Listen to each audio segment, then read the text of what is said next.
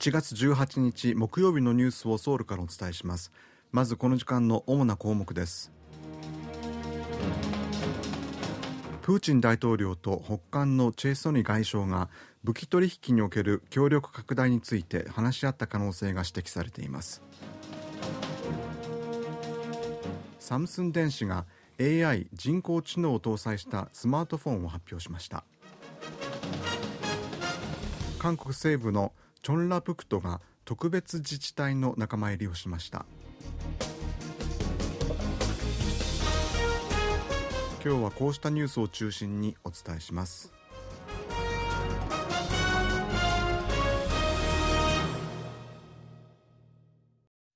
ロシアの大統領府はプーチン大統領と北韓のチェ・ソニ外相が16日に行った会談でセンシティブな分野も含めあらゆる面での協力を強化することで一致したと明らかにしました。センシティブな分野とはロシアと北韓の間での武器取引を指しているものとみられます。ロシア大統領府のベスコフ報道官は17日プーチン大統領とチェ外相の会談では主に二国間関係や韓半島情勢などについて意見交換が行われたと述べました。報道官はさらに今回の会談ではセンシティブな分野も含め関係を発展させる意向が共有されたと強調しました。韓国やアメリカなど西側諸国はロシアが北韓から供給を受けた砲弾やミサイルをウクライナへの攻撃に使用していてその見返りに北韓が人工衛星などに関する先端技術の支援をロシアから受けていると非難しています。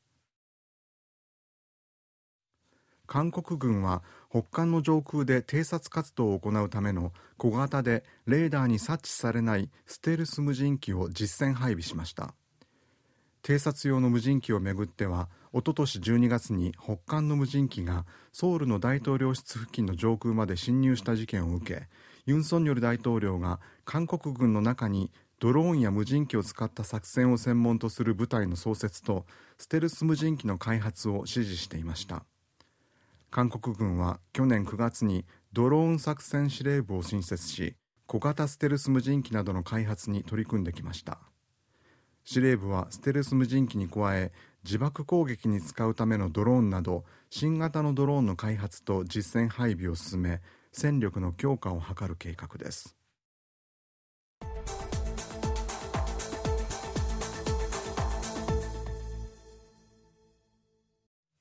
北韓が軍事偵察衛星の開発を進めていることについてアメリカ政府の関係者は北韓が宇宙で戦争する能力があるかどうかについて分析を行い必要な対応策を講じていると明らかにしました。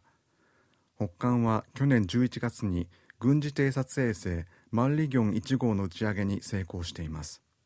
さらに今年中に軍事偵察衛星3機を追加で打ち上げるとしています。アメリカ国防総省の当局者は現地時間の17日北韓の衛星そのものが脅威に当たるかどうかは明らかではないとしながらも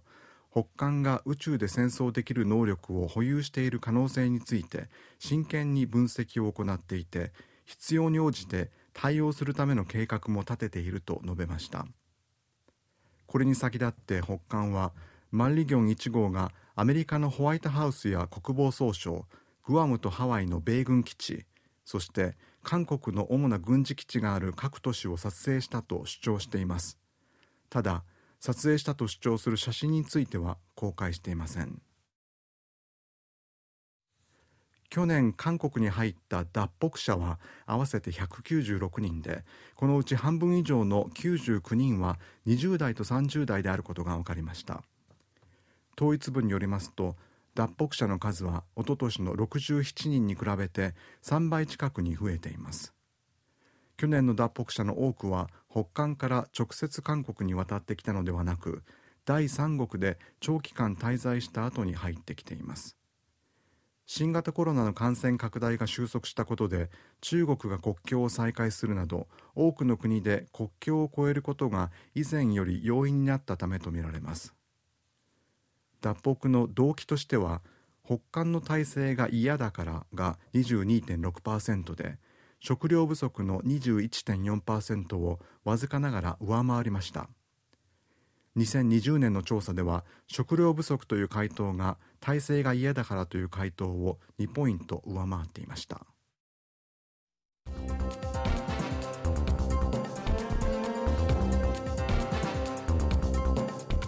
こちらは韓国ソウルからお送りしているラジオ国際放送 KBS ワールドラジオです。ただいまニュースをお送りしています。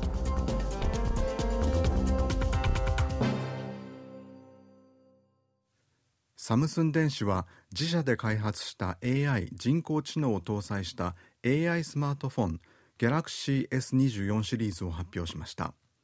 サムスン電子は17日アメリカカリフォルニア州で開催した公開イベントで Galaxy S24 シリーズを発表しました。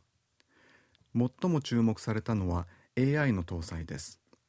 この新しい AI はネットワークに接続されていない状態や機内モードでも外国語をリアルタイムで通訳することが可能だということです。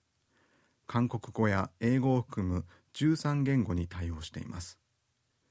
この新シリーズは今月31日から韓国を含む世界各国で順次発売される予定です。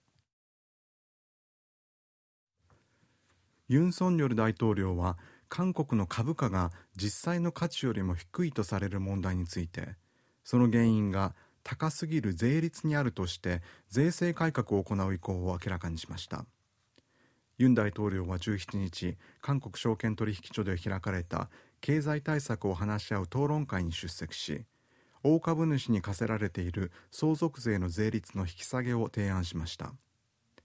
ユン大統領が株式関連の税制改革が必要だと強調するのは4月の総選挙を前に国民の世論を味方につけるためだという批判が野党を中心に出ています。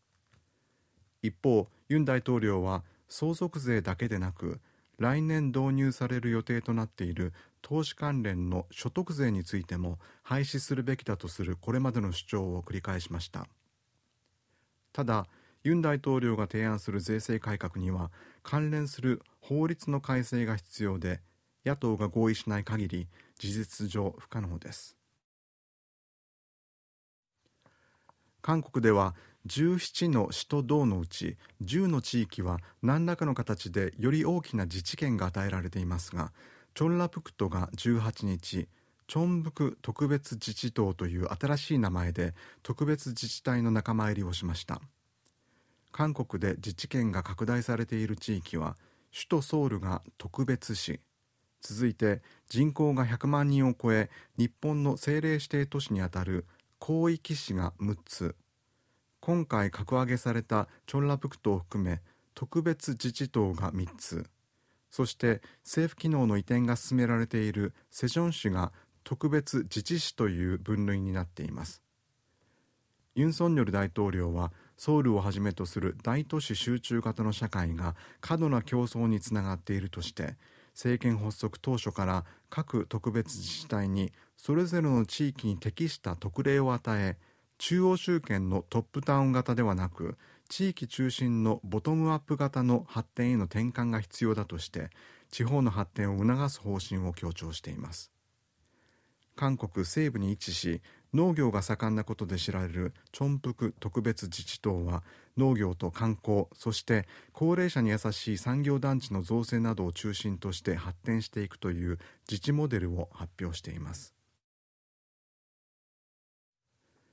去年日本を訪れた外国人の10人に3人は韓国人で訪日外国人の中で最も多くなりました。日本の政府観光局が17日に発表したところによりますと去年1年間に日本を訪れた外国人はおよそ2507万人だったということです。国別に見ると韓国人が全体の28%にあたる696万人で最も多くなっていました。韓国人の訪日は日本製品の不買運動が起きた2019年と比べて25%増えましたが今回韓国人による訪日が急増した最大の理由は円安とみられます。以上原秀氏がお伝えしました。